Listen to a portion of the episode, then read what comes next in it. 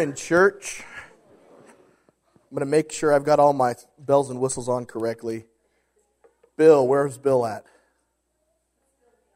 Okay. I think I'm supposed to cover up the white dot, but I always forget. I get it backwards sometimes. So hopefully Bill can hear me. If not, he can yell at me later. I'll probably deserve it.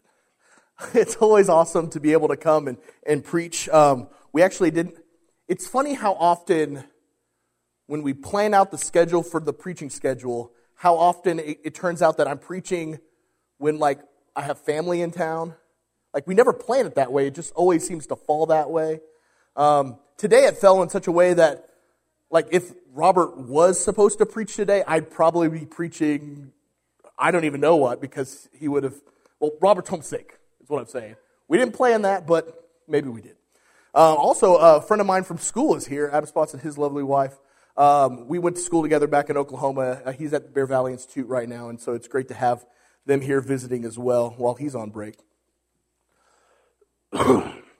I've been in this study of moving by faith, both personally and with the youth group for a while now, and I wanted to bring some of my thoughts to our worship this morning, and so that's where we're going to be kind of focused, is what it means to be moved by faith.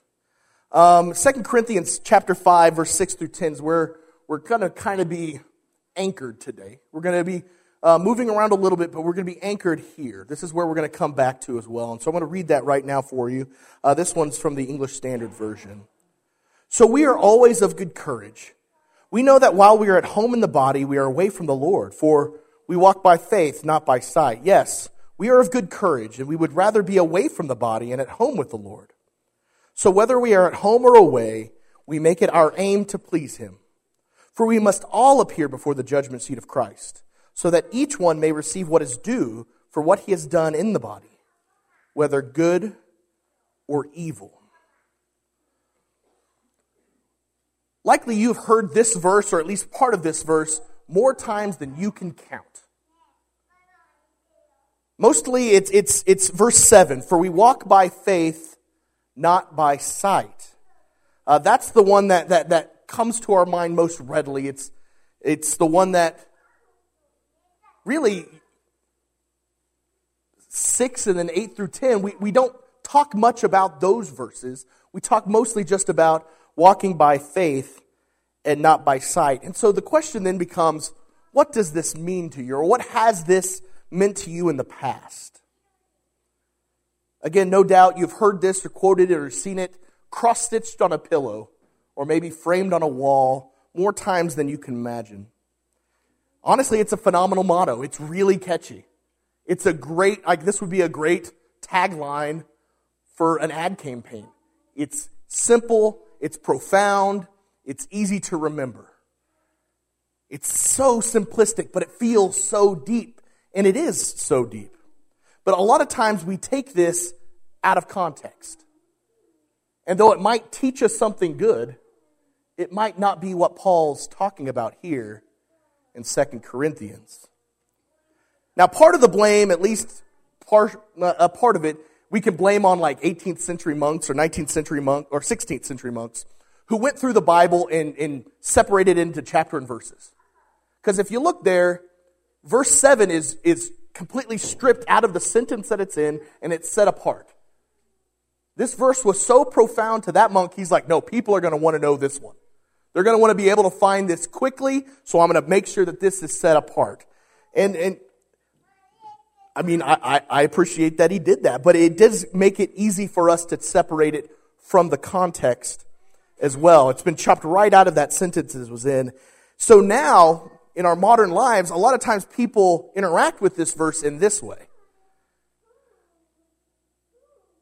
A profound picture in a simple yet profound quote.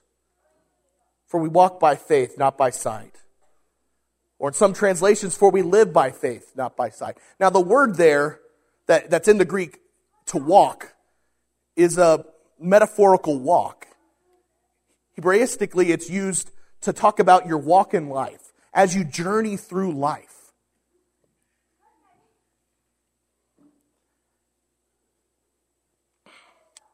Now, I want to take a second, and I want you guys to just look in your Bibles. I don't think I put another one up there. I think I did, actually. No, I didn't, so don't listen to me, Remington. I took it out. I want you guys to look at verses 6 through 10 without 7. Open your Bibles, look at 6 through 10 without 7, and you'll notice that 7 seems kind of out of place. Actually, Remington, why don't you go back a couple slides so that we can look at it? I probably should have just made my own slide there. So go back 2 slides, or one more. Oh, that's perfect. So let's pretend that for we walk by faith, not by sight, is not in there. So we're going to try to put some of the blame on Paul for why this is pulled out of context, which is just a fun exercise, if nothing else. So we are always of good courage. We know that while we're at home in the body, we are away from the Lord. Yes, we are of good courage, and we'd rather be away from the body and at home with the... It flows really nicely without it in there. It seems like it's just been thrown in there, and so I think that gives a lot of us... Well, let's just pull it out. Since it was pulled, let's just use it as its own thing, because I like the idea. I like the concept. For I walk by faith, not by sight. So what's the big deal? Well, the problem is outside of the context, the true meaning becomes a little fuzzy. Let's go forward a couple, back to the Facebook post page. Let's go to the next one here. Go back one. There's an animation in there. I'm being difficult. There we go. It can become fuzzy when our interactions with the verse becomes divorced from the context, and it starts to subtly change in some ways. Because if you just take the verse by itself, for I walk by faith and not by sight, it's easy to see how that became this. I will walk by faith even when I cannot see. It doesn't seem like a large jump. But the problem is that the meaning of this is very different from what Paul wrote. For we walk by faith, not by sight, is not equal to I walk by faith even when I cannot see. Because if you say that you walk by faith even when you cannot see, that means at some point you can see. At some point in your walk, you're walking by faith because you can see. It gives a different connotation to the scripture completely. It makes it seem like it's kind of a boast in your Christian faith. Well, I'm a good Christian, so even when things are difficult, I still walk by faith. That is so far from what Paul's writing about. Because though it seems like that verse 7 is just dropped in the middle of this conversation about being at home in the body and away from the Lord, it's very paramount to the purpose of that verse. It's the heart of what Paul is writing about. He's not saying that it's good to walk by faith even when you're not spiritually high. It's so much deeper. Paul's telling us that if we are Christians, then walking by faith without sight is the only thing you can do. He says we are at home in the body. We are living physically right now. We cannot see. We are not at home with the Lord. We are in our physical bodies right now, so because of that, we walk by faith and not by sight. We have no choice. Because we cannot see what Christ has promised us. We cannot see that until when? Until we receive it. That's the thing about the faith that we have in Christ, is that we cannot see it until it's come. We cannot be fully certain of it until he has come home to take us. So we have no choice but to walk by faith. We must do so much more than just believe that God is real. What we do about that is important as well. Because faith is so much more than just believing God is real. I've got a short video that I want you guys to watch, and we're going to continue on with this thought. So let's go ahead and go to the next one here.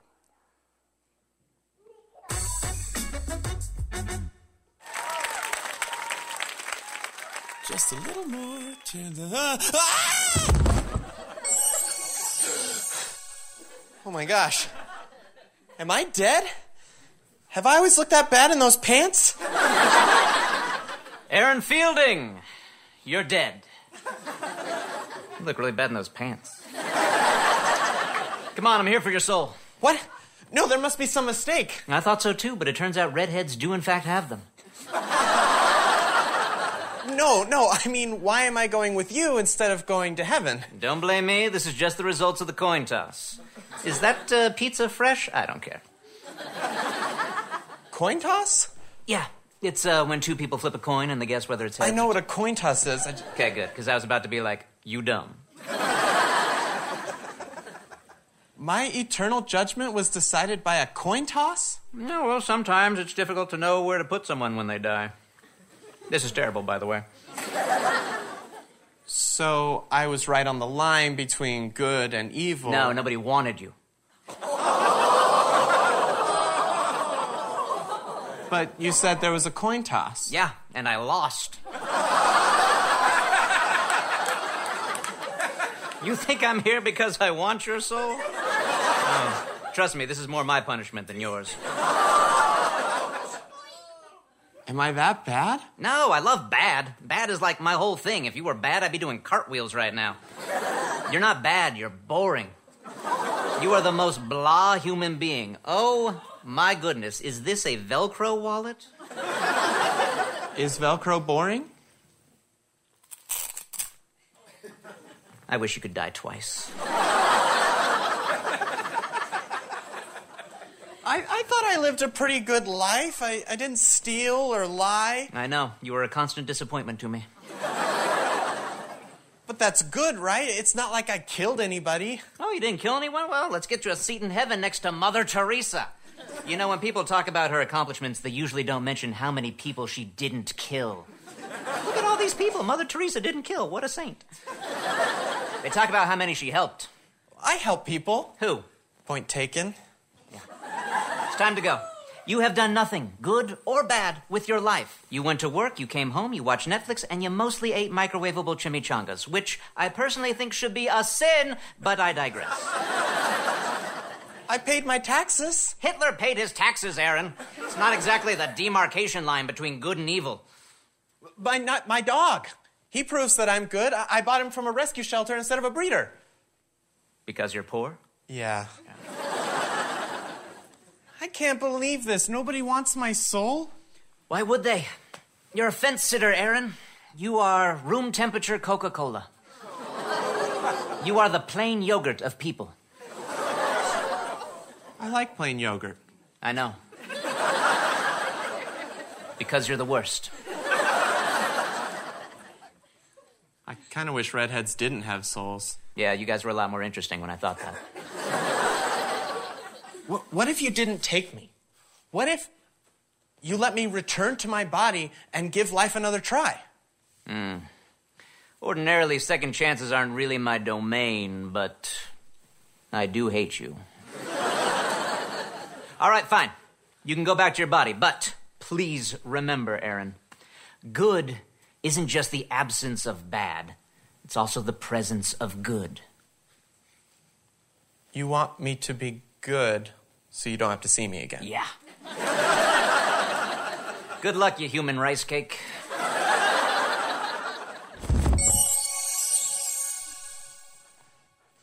I'm alive. From now on, I will fill my life with good works and, ooh, my chimneys. Hey guys, thanks for watching that video. So there's a lot wrong with that video. I'm not going to pretend like that's perfect theology, because it's not. First and foremost, the idea that God wouldn't want somebody is ridiculous. Christ humbled himself to become human, came to earth to dwell with us in hopes that we would choose to follow him, just for the opportunity for us to choose him so that we could be with him in heaven. That's proof enough that God absolutely wants us. But I'm not going to spend the rest of my time talking about all the ways that's wrong. I want to talk about what they got very right. It was the moral that was taught at the very end of that lesson. And it's something that I believe is paramount to our Christian walks and our faith. That good is not just the absence of bad. It's the presence of good. Being a follower of Christ is more than just avoiding sin. We must seek out ways that we can abide in God's will. Believing in God and walking in faith, and walking by faith in Him and His promises are two very different things. There are plenty of people in this world who acknowledge that God is real, but do not love Him and do not serve Him. It's written in Isaiah, Paul writes about it, Jesus talks about it, that every knee will bow before God. But not everyone will be taken home to heaven. Christ's teachings must be more than just a good or beneficial idea. It must become necessary to our daily lives. Because there are plenty of people who believe in God, love Him, and love His Son. But that love is not reflected in who they are or how they act. And that is a pretty big problem. In Matthew chapter 7, verse 21 through 23, Jesus says, "Not everyone who says to me, 'Lord, Lord,' will enter the kingdom of heaven, but the one who does the will of my Father who is in heaven. On that day many will say to me, 'Lord, Lord, did we not prophesy in your name, and cast out demons in your name, and do mighty works in your name?' And then I will declare to them, 'I never knew you. Depart from me, you workers of lawlessness.'" That's kind of scary. Because Jesus says, a lot of people who are going to look like they were followers of me, who may have acted in some ways that they were followers of me, but they were serving not me, but themselves, or he says lawlessness. It's not going to matter if you call yourself a Christian or if you played one from time to time. What's going to matter is if you are actually doing the will of God. Faith is in action, not inaction. That's how we kind of want it sometimes. But faith is in action. In the second chapter of James, he writes that without action, without movement, our faith is dead. And that faith is worthless to us, and it's worthless to God. Has no value to Him. So what is it that gets in the way? What is it that gets in the way of us living and walking by faith every day? Well, the devil, obviously. Unlike what we saw up here, the devil wants nothing more than just to get you distracted from Jesus. He wants you to be that lukewarm water that Jesus has to spit out of his mouth. In the Screwtape Letters, I just love that book, and if you haven't read it, you should. But in it, he's writing to his demon nephew. That part's weird. Anyway, he says, don't make him do evil. Just make him think that he's doing enough. Let him just go to church, but don't let him live out his faith. Let him be a plain yogurt kind of faith. Something that's present, but without taste. Without real value. The devil wants nothing more than just to get us distracted. Because the thing is like, if you fall really far, at some point, you're going to realize the amount of sin that you have, and that might push you back towards God, and the devil doesn't want that. What he wants is, the devil wants us to think that we are okay, that we're doing enough, that good enough is good enough. And he wants us to stop trying, to stop really burning for the Lord. And even though the devil is the main culprit, the main stumbling block, he's not the only one trying to get in our way. The other person who gets in our way is us. We get in the way. Søren Kierkegaard was a 19th century philosopher and theologian, and he summed up this struggle like this. He says, "The matter is quite simple. The Bible is very easy to understand. But we Christians are a bunch of scheming swindlers. We pretend to be unable to understand it because we know very well that the minute we understand, we're obliged to act accordingly. Take any word in the New Testament and forget everything except pledging yourself to act accordingly. My God, you will say, if I do that, my whole life will be ruined. How would I ever get on in this world? Does that ring true? That we pretend sometimes that the Bible is super complicated and hard to understand, because the truth is that we don't. Part of us really just doesn't want to follow it fully. And if we don't understand it, well, then we have an excuse. An excuse to separate our faith from our action. We could say, well, I don't fully understand this yet, so I'm not going to take that step. Well, I don't know if that's what God really meant, so I'm just not going to go and do that, even though I feel within me, or I read within the Bible, that God is calling me to do something. This is not a new problem. This is a human problem. In Matthew chapter 19, 16 through 22, Jesus is approached by this rich young man who says to Jesus, how do I gain everlasting life? And Jesus does his Jesus thing where he asks the question back, well, how do you read it? Well, paraphrase, obey the commandments, love God, love people. Absolutely, do that and you'll have everlasting life. And he says, but I've done these things since I was a child. What must I do? And Jesus says, to be perfect, sell everything that you have, give it away, and then come follow me. And what does the man do? He leaves. He's sad. Matthew mentions, well, he was sad because he was a very rich man. But I think probably he was leaving because he was like, well, Jesus couldn't possibly have meant everything. He couldn't imagine his life without the wealth that he had accrued, and he couldn't give himself over into that faith fully.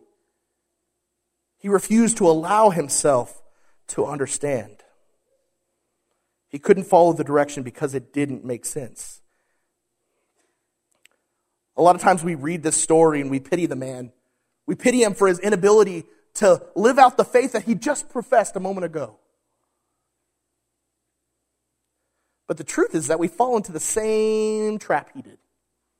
That same failure, that same selfishness. I'm going to do a quick survey right now. Raise your hands if in the past, while studying this story, whether on your own or in a class, the author or the teacher took time to say that Jesus, that this command to sell everything and to follow Jesus was a command given to this man and not all Christians. Has anyone heard that before? That the command to sell everything and to follow Jesus was a command for just this one man? There's not a lot of hands. I see a couple. Now, for you who weren't taught that this was a command not just for this one man, have you sold everything and followed Jesus?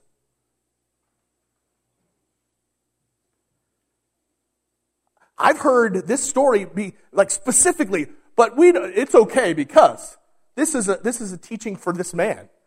Jesus knew that this was something that he struggled with, and he challenged him, and unfortunately this guy failed. For those of you who did raise their hand or who maybe just heard it for the first time, because I do believe that Jesus told this specific man this. Does the idea that this was a specific command for a specific person give you a sense of relief? Do you feel relieved to know that Jesus did not call all of us to sell everything we have, to give it to the poor, and then to follow him in poverty? Does that give you a feeling of relief?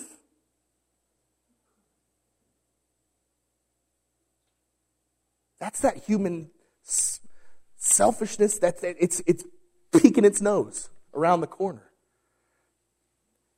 Because we like the stuff that we feel like we've earned. We like the comforts that it affords. This time I want you to not raise your hands.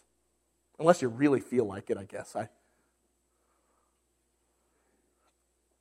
This time don't raise your hands, but I want you to think. What would your reaction be to this section of Scripture if Jesus were to clearly state that all people who follow him must sell all that they have and give to the poor and then follow him. How would you react to that? Thankfully, this is a hypothetical question because he didn't. It's not specifically said that. But what is taught there is that we should hold not on to our earthly possessions as much as we should hold on to Jesus. That's the lesson that we learn. The question is, do we actually follow through with that? There are many places in Scripture that we struggle with the teachings. We find them hard to understand because, well, part of us doesn't think it's possible and part of us doesn't want to follow through, just like Kierkegaard said. Because we find it hard to put it into practice. In Matthew chapter 17, 14 through 20, Jesus told his disciples, who seemed to be trying their best. They were working at trying to drive a demon out of this kid, and they couldn't do it. And they brings him to Jesus and says, please heal my son. And Jesus said, the reason you couldn't do it is because you have so little faith. These people who have been following Jesus and listening to Jesus, their faith is so small, he says, that even if your faith was as big as a mustard seed, you'd be able to tell that mountain to move from here to there, and it would. Jesus said that their faith wasn't even as big as a mustard seed. It had fallen short of that. This is a hard teaching to understand because we live in a physical world where there are things that physics exists. I find it difficult to believe that if my faith was strong enough, I'd be able to move mountains, literally. And so what do we do with this? What do we do with this scripture? We start to water it down. Well, he was being figuratively. That you can do anything if you just believe and you just have faith in it, that you can overcome any obstacle or you can stand up underneath any kind of persecution. Does Jesus mean that we can literally move mountains? Maybe. I imagine that if his own apostles were struggling with to have enough faith the size of a mustard seed even, that we too fall short. We too fail. There are countless other examples of teachings that we've decided that we are unable to fully understand, and so we just choose not to be fully obedient. But one of the greatest is in Matthew chapter 5, verse 48. It's right there in the middle of the Sermon on the Mount. Jesus is describing how we should actively love our enemies and not just love those who are good to us. And then Jesus drops this nugget of knowledge on us. He says, be perfect. Be perfect, therefore, as your heavenly Father is perfect. And we read that and we say, well, how? I am broken. I see myself fail every day. How can I be perfect? And then we stop trying to be perfect. We give ourselves an excuse to not strive for perfection because we know we can't reach it. There's no way that I can Why do I have this in my hand? That's so weird.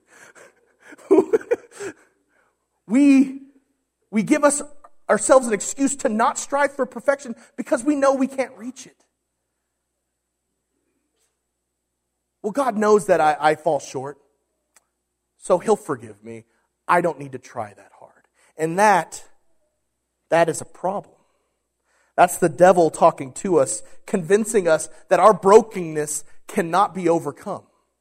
And that by trying, we're going to fail, and by failing, we're going to let down God, and then God's going to turn his back on us. And that is one of the devil's greatest lies. He's got all of them. That failing means God's going to turn away from us. So we might as well not even try. That this path to perfection is a fool errands at worst and hyperbole at best. But faith is the embodiment of what Jesus calls us to do at 548. Jesus has called us to strive for a goal that we can never reach. To continue to take steps and leaps of faith, trying to be perfect, knowing that we will never do it. and never get there, and that we're going to fail every single step. But every day, every moment, we're called to continue walking that path towards perfection. Perfection of thought, perfection of love, perfection of action and reaction to the things that we face in this world. In spite of our many failures and moments of imperfection, we're continue to take steps towards perfection, to continue to try to be perfect as our Heavenly Father is perfect. Even after we fail, even after we fall back into sin, even after we do everything right, and we're met with failure. When we take that leap of faith to bring Jesus into a conversation with a friend or a loved one, and they reject us loudly, to not give up. To keep bringing Jesus into your conversations. To keep trying to share your faith with someone who is rejecting you at every moment. That is walking by faith. That's hard. It's real hard. When you do everything you feel like you're supposed to do and you still fail.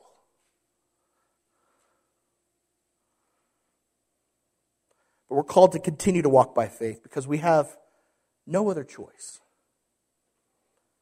As Paul said, that we are of good confidence. We are confident in our faith because we walk by faith and not by sight. I walk by faith in Jesus Christ, knowing that if I serve Him, that He is going to come here and take me home. That's the faith that we have in Christ. Not just that He existed, but that He promised that He was going to do something and that He will hold up His end of the bargain. And I celebrate that by doing His will. Even when it's hard. Even when I do everything right and I'm rejected.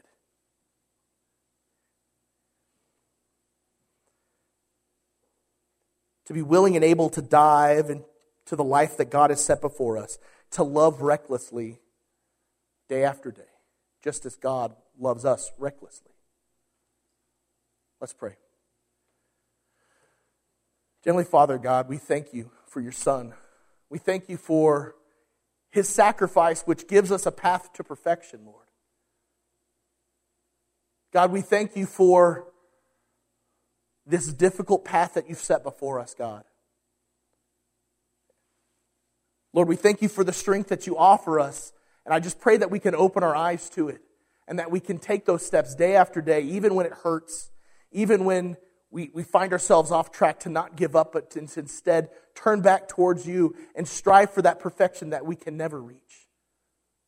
To take those steps of faith daily, in spite of our brokenness, in spite of our failures, because we know that Your grace covers all things, and that You make us perfect, and that You want us to be with You. Lord, help that give us courage and help us love recklessly in this world. It's through Your Son that we pray. Amen.